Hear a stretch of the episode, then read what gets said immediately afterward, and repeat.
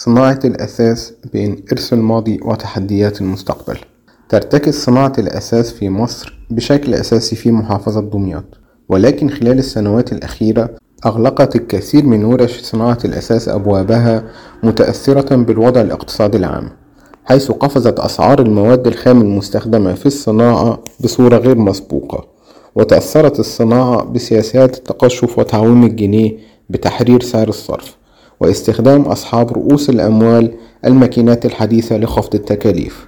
ولم تعد الحرفة تدر على العاملين بها إلا استهلاك الصحة والتعرض للإصابة بالأمراض بدون مقابل. يكفي حد الكفاف من العيش. وفي هذه الظروف لا مجال للإبداع أو المهارة فالحرف الذي لا زال يعمل في ورشته يعمل في الحقيقة لدى تاجر الموبيليا الذي لا يكف عن اصطياد منتجه ببخس السعر. لتنتشر ظاهرة سماسرة الموبيليا بعد تزايد أعداد العاطلين من الحرفيين أو تعرض الحرفي الذي أغلق ورشته للاغتراب بالعمل لساعات داخل المصنع أو المكان الذي اضطر إلى العمل به دون أن يكون له يد في المنتج الصادر. مع عدم اعتراف عبد الفتاح السيسي بدراسات الجدوى لأي من المشروعات التي يتم تنفيذها تم إهدار ملايين الجنيهات لإنشاء مشروع مدينة دمياط للأساس. ليعترف السيسي نفسه العام الماضي بعدم فهم طبيعة أهالي دمياط معللا عدم ذهابهم للعمل داخل مدينة الأساس لتعودهم على العمل بالورشة أسفل منازلهم. بينما تصب جميع المبادرات ومعارض التسويق والمراكز المعنية بصناعة الأساس التي تحاول الدولة من خلالها النهوض بصناعة الأساس في صالح المصانع الكبرى. وبدون تنظيمات نقابية أو جمعيات تعاونية فاعلة تعبر عن مصالح الحرفيين.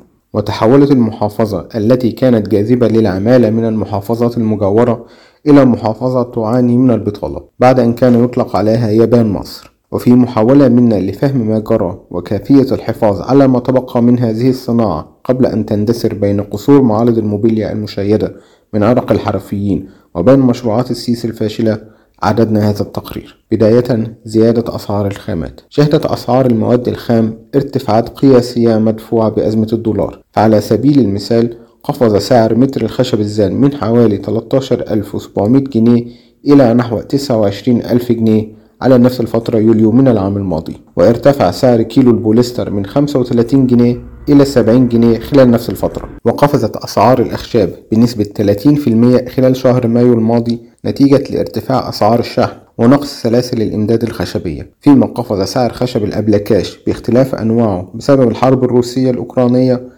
بسبب استيراده من روسيا. أدى ارتفاع أسعار المواد الخام المستخدمة في الصناعة إلى عدم قدرة صغار ومتوسطي الصناع على تحقيق هامش ربح عند بيع منتجاتهم مما أدى إلى إغلاق بعض الورش وتحولها إلى نشاطات أخرى وتصدرت المقاهي هذه الأنشطة البديلة. ولم تنجح غرفة صناعة منتجات الأخشاب التابعة لاتحاد الصناعات المصرية والتي تم إنشاؤها بموجب القرار الجمهوري رقم 453 لسنة 1985 في حل مشكلة ارتفاع أسعار مستلزمات الإنتاج والمشاركة في دراسة التشريعات التي تمهد لتخفيض الجمارك على الأخشاب ومواد الدهانات والإكسسوارات كأحد المهام التي أنشئت من أجلها وبقيت قابعة على كورنيش النيل مع الغرفة التجارية بالمحافظة دون أن تحرك ساكنا وسط حالات الإغلاق المتزايدة لورش الأساس. ثانيا تحديث الصناعة. أدى استخدام الآلات الحديثة إلى القضاء عمليا على أهم ما يميز الأساس الدمياطي وهي المهارة اليدوية المستخدمة فيها. ويتجلى هذا في انهيار أحد أهم الحرف في عملية التصنيع وهي مهنة الحفر على الخشب أو ما يعرف بالأويماجي فأغلقت الكثير من الورش التي تعمل بهذه الحرفة والتي لا تعتمد على المواد الخام مطلقا وتعتمد بصورة أساسية على العنصر البشري ومهارته وأدى وفرة الإنتاج لمكن الأويما إلى انهيار أجرة الأويماجي بعد أن كان في السابق هو من يسعر قطعة الخشب التي يقوم بحفر الزهور عليها. وفي حين تم افتتاح مركز تحديث الصناعة بمدينة دمياط الجديدة عام 2013 حيث يقوم المركز بعقد دورات إدارية ومهنية ووضع الخطط التي تهدف إلى تطوير المنشآت الصناعية من حيث جودة المنتج وصولا إلى تسويقه تقف الاشتراطات الرسمية من أوراق السجل التجاري والبطاقة الضريبية حائلا بين استفادة صغار الحرفيين من المركز ولا يستفيد منه سواء أصحاب المصانع الكبيرة. المشاكل الصحية بالإضافة إلى الأمراض الجلدية التي يتعرض لها الحرفيون نتيجة لعملهم بالأخشاب مثل تشقق الأيدي والتقيحات يتعرض النجارون والعاملون على ماكينات تقطيع وشق الأخشاب وماكينات الحلاية وغيرها إلى بتر الأطراف وخصوصا أصابع اليد في ظل عدم وجود مستشفى متخصص بمدينة دمياط لعلاج مثل هذه الحالات والتي تستلزم سرعة العلاج في الوقت المناسب ويتم تحويل المصابين إلى العيادات الخارجية بعد محاولة المستشفى وقف النزيف فقط. فيما يتعرض العاملون بحرفة ودهانات تلميع الأخشاب أو الأسترجية إلى الإصابة بأمراض الربو والحساسية وغيرها من أمراض الجهاز التنفسي حيث يتم استخدام العديد من المواد الكيميائية في الدهانات مثل البوليستر وغيرها من المواد الملوثة للبيئة داخل الورش الغير مجهزة لذلك. من حيث توافر عوامل التهوية الجيدة فضلا عن عدم تعود العمال على ارتداء الأقنعة والفلاتر التي تحميهم خلال عملية رش الموبيليا. أضف إلى ذلك تواجد هذه الورش داخل نطاق المناطق السكنية أسفل المنازل وتمثل قرية الشعراء وشط الملح أحد أبرز أماكن تجمع هذه الحرفة بكثافة. ومن أجل تقليص التكلفة النهائية للمنتج يتعرض العاملون بحرفة تنجيد أطقم الأنتريه والصالون لأمراض الجهاز التنفسي حيث يتم استخدام الكارينة المحملة بكميات كبيرة من الأتربة بدلا من الإسفنج. الاغتراب تدفع الظروف الاقتصادية من غلاء للخامات وغلاء أسعار المعيشة بشكل عام فضلا عن تربص التجار لاصطياد منتجات الورش بأبخس الأسعار إلى تقليص مساحة الابتكار وارتباط العامل بما ينتجه.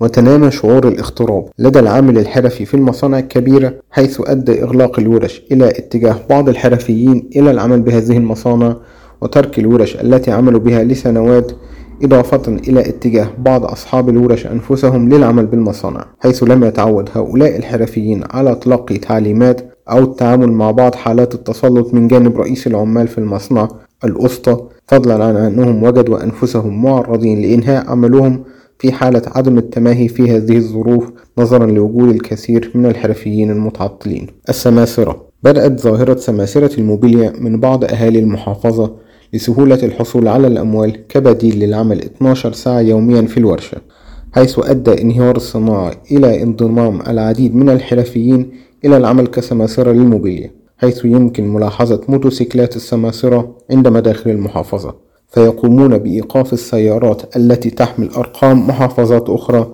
لإقناع أصحابها بمرافقتهم إلى معارض معينة كأفضل المعارض بدمياط بل يمكن ملاحظة السماسرة على المدينة الرئيسية داخل المحافظة نفسها. ويقول الصناع أن السماسرة ساهموا في تطفيش الزبائن الوافدين من المحافظات الأخرى نظرا لما يتعرضون له من مضايقات في حالة عدم ذهابهم مع السماسرة إلى معارض الموبيليا فضلا عن بعض حالات الغش التي يتعرض لها المشتري من حيث جودة المنتج أو سعره حيث يكون هناك اتفاق مسبق بين أصحاب المعارض والسماسرة الذين يقومون بجلب الزبائن إلى المعرض. مدينة دمياط للأساس. في 27 أبريل سنة 2015 تم تخصيص مساحة 331 فدان لإقامة مدينة دمياط للأساس كمنطقة صناعية حرفية وفقا لقرار مجلس الوزراء رقم 999 وبناء على القرار تم تأسيس شركة مدينة دمياط للأساس. وأنشئت المدينة بتكلفة بلغت 207 مليارات و925 مليون جنيه للمرافق بمنطقة شطا عند تقاطع الطريق الدولي الساحلي مع طريق دمياط بورسعيد. تتكون شركة دمياط للأساس من عدد من المساهمين وهم بنك الاستثمار القومي بنسبة 45% ومحافظة دمياط بنسبة 34% وشركة آدي مصر للتطوير الحضري 17% والهيئة العامة لتنفيذ المشروعات الصناعية والتعدينية 4% ويبلغ رأس مال الشركة 5.5 مليار جنيه مصري.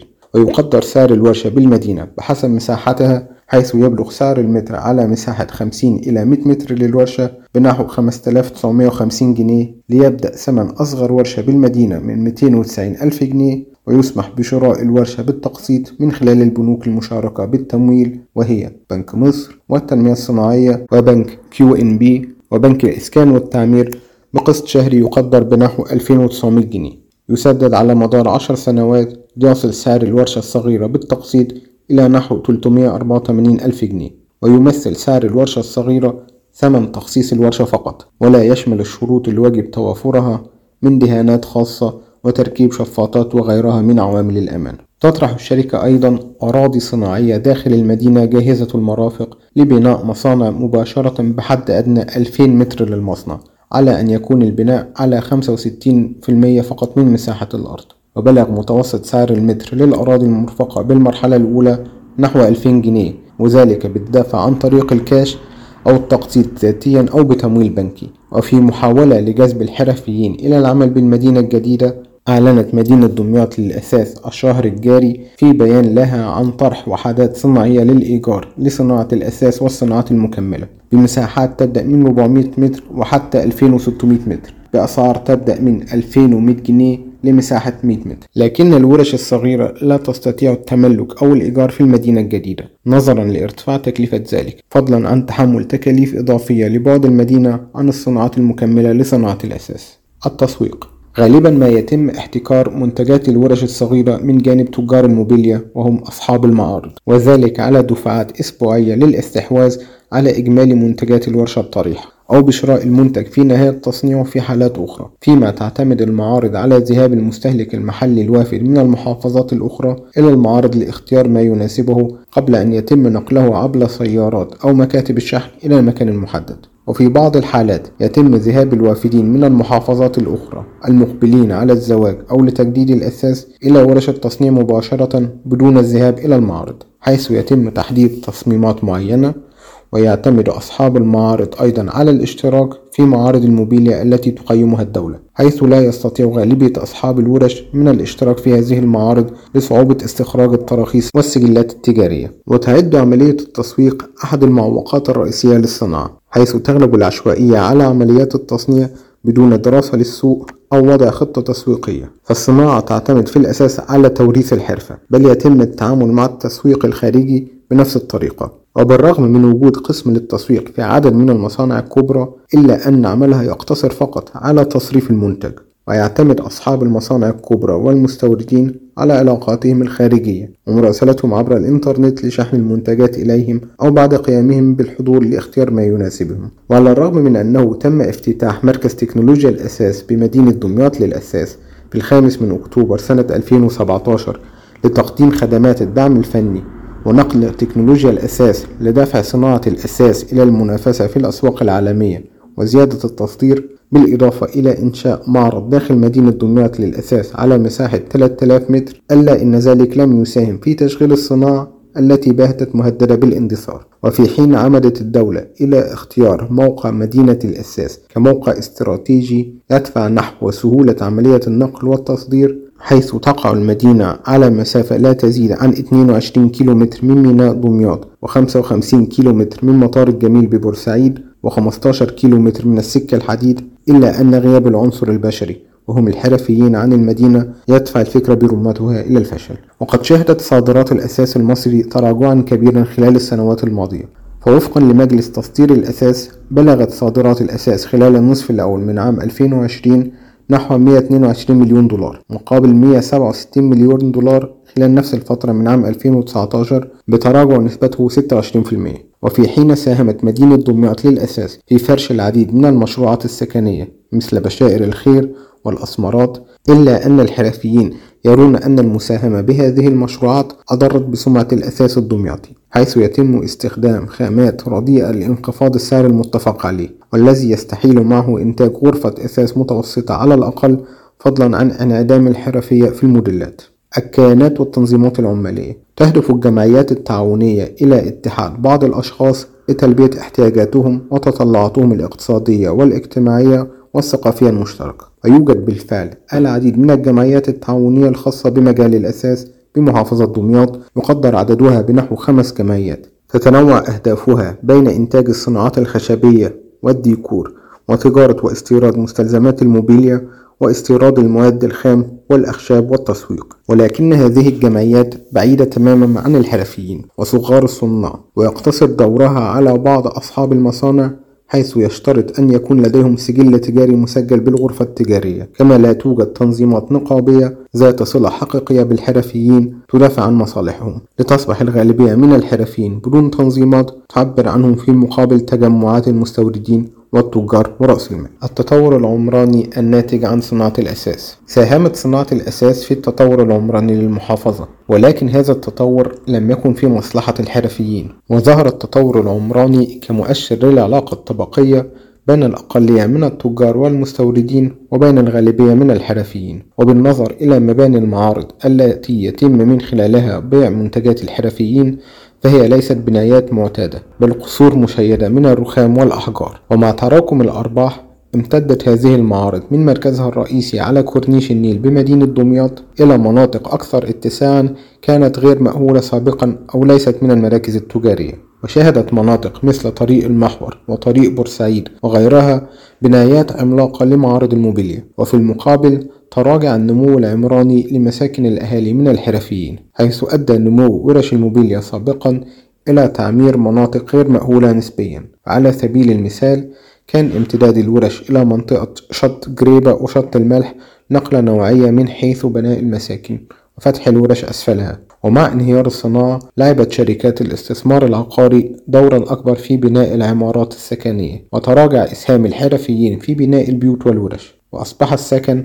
أحد الأعباء التي يعاني منها الكثير من الحرفيين لارتفاع تكلفة تأجير الوحدات السكنية بقانون الإيجار الجديد. تصدرت مدينة دمياط هذا التطور العمراني الطبقي باعتبارها مركز الصناعة يليها مدينة ومركز كفر سعد من حيث عدد المعارض. في حين كان للحرفيين من الريف الذين تلقوا تعليمهم بورش دمياط ثم عودتهم إلى قراهم دورا في تكوين بعض التجمعات الصناعية في الأرياف مما أدى إلى تطور عمراني نوعي بالمناطق الريفية التي شهدت بنايات لمعارض الموبيليا وظهور طبقة من تجار الموبيليا بالأرياف. السياسات البديلة للنهوض بصناعة الأساس. تمثل أزمة استيراد المواد الخام المستخدمة في صناعة الأساس أحد المعوقات الرئيسية التي تؤدي إلى ارتفاع التكلفة النهائية للمنتج مما يؤدي إلى ضعف القدرة التنافسية. ولم تكن محافظة دمياط بحاجة إلى المزيد من ورش مدينة دمياط للأساس فالورش متواجدة أسفل كل منزل. ولم تكن بحاجة إلى المصانع المتواجدة بالمنطقة الصناعية بمدينة دمياط الجديدة. وتم إهدار الملايين من الجنيهات على إنشاء مدينة دمياط للأساس. كان من الممكن أن يتم ضخها في تصنيع بعض المواد الخام المستخدمة في صناعة الأساس لتقليص نسبة المكون الأجنبي في المنتج مما يؤدي إلى زيادة قدرته التنافسية في السوق. ونطرح عدة بدائل قد تساهم في حل هذه الأزمة. واحد إتاحة الفرصة للحرفيين وأصحاب الورش الصغيرة بمعنى أن يكون لهم نسبة من الأسهم بالمصانع المنتجة للخامات بحيث يكون لهم سلطة المشاركة في اتخاذ القرارات المتعلقة بالإنتاج أو بتسعيره للحفاظ على مصالحهم وعدم استغلالهم 2. إنهاء الاحتكار تحتكر مجموعة مغلقة من المستوردين الكبار لواردات الخشب الزان والبياض والأبلكاش والقشرة مما يؤدي إلى تحكمهم في سعر مواد الخام. فضلا عن ضعف الدور الذي من المفترض أن تقوم به هيئة الرقابة على الصادرات والواردات مما جعل محتكرين الخامة تقوم باستيراد خامات خشبية رديئة مثل أخشاب الفبر وغيرها لمراكمة المزيد من الأرباح مما يؤدي إلى تدني مستوى المنتج النهائي 3. تنويع مصادر الاستيراد ضرورة تنويع مصادر الأخشاب والأبلكاش بعد ارتفاع الأسعار بسبب الحرب الروسية الأوكرانية واحتكار الصين لغابات الأخشاب في رومانيا التي تعد المصدر الرئيسي لاستيراد الخشب الزان مما أدى إلى تضاعف أسعاره ويمكن الاعتماد على استيراد الأخشاب من كوبا أو اليابان والتي تتميز بجودة عالية. أربعة الاعتماد على العنصر البشري.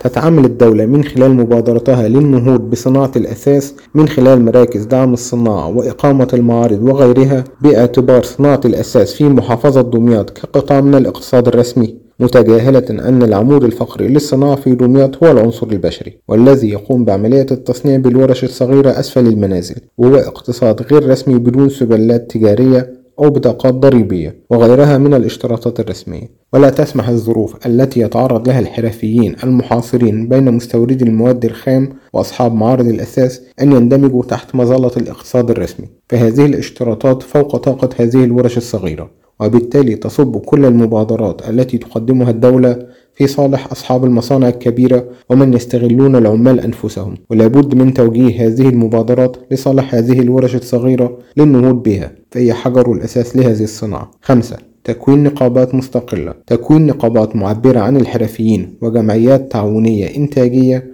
أستطيع من خلالها الحرفيين أن يمتلكوا وسائل الإنتاج بشكل جماعي واستغلالها بصورة جماعية لتحقيق مصالحهم والحفاظ على الصناعة من الاندثار وتسويق منتجاتهم بالتسويق مع جهات ذات الصلة 6. التعاقدات من خلال الورش الصغيرة تتعاقد الدولة مع كبار الشركات والمعارض لتوريد الأساس إلى الجهات الحكومية ومشروعات الإسكان الاجتماعي متجاهلة الورش الصغيرة أو التجمعات المناطقية لهذه الورش التي من الممكن أن تشترك لتنفيذ هذه التعاقدات مما يسهم في إنتعاش الورش باعتبارها النواة الرئيسية لهذه الصناعة. 7. تأسيس شركات متخصصة لتسويق الأساس ودراسة الأسواق الخارجية لدفع معدلات التصدير على أن يكون لصغار الحرفيين نسبة من أسهم هذه الشركات والمشاركة في اتخاذ القرارات. 8. الحد من التوسع في استيراد الأساس الصيني حيث يعتمد الأساس الصيني على الأخشاب الصناعية الرديئة ذات التكلفة المنخفضة والاهتمام بتشطيب المنتج مما يؤدي إلى ركود المنتج المحلي للأساس تسعة. إنشاء كلية متخصصة لتدريس تصميم وصناعة الأساس والسماح للورش الصغيرة بالاندماج في مراكز ودورات تطوير الأساس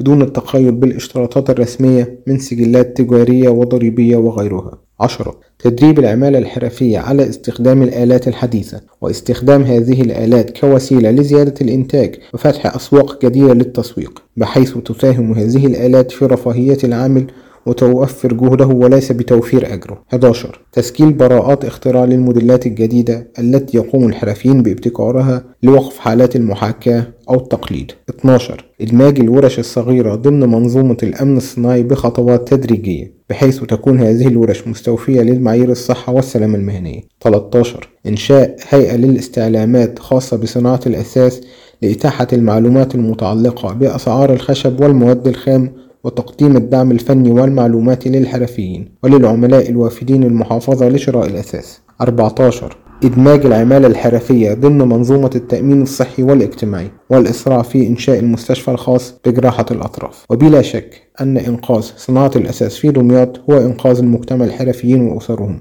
وللعلاقات الاجتماعية التي تأثرت بما آلت إليه الصناعة. فالمحافظة التي كانت كخلية نحل لا ينقصها الطموح كما يقول السيسي معلقا على عدم ذهاب الحرفيين للعمل بمدينته للأساس القابعة في أطراف المدينة. في الحقيقة ما ينقص المحافظة. التي عرف عنها تقديسها للعمل هو فتح المجال العام وإطلاق حرية تكوين الروابط والنقابات والجمعيات التعاونية التي تمكن أصحاب المصلحة الحقيقية من التعاون وملكية وسائل ومواد الإنتاج. ما تحتاجه صناعة الأساس هو رفع القبضة الأمنية والرأسمالية على السواء عنها وهذا ما عبر عنه الحرفيين خلال الاحتجاجات سنة 2019 عندما أسقطوا صورة عبد الفتاح السيسي في ميدان الساعة ميدان الثورة وتصدرت حينها دمياط أكبر المحافظات من حيث عدد المعتقلين. فالطريق لتطوير الصناعة والحفاظ عليها يبدأ من أسفل من الحرفيين أنفسهم وهذا ما أثبتته التجربة.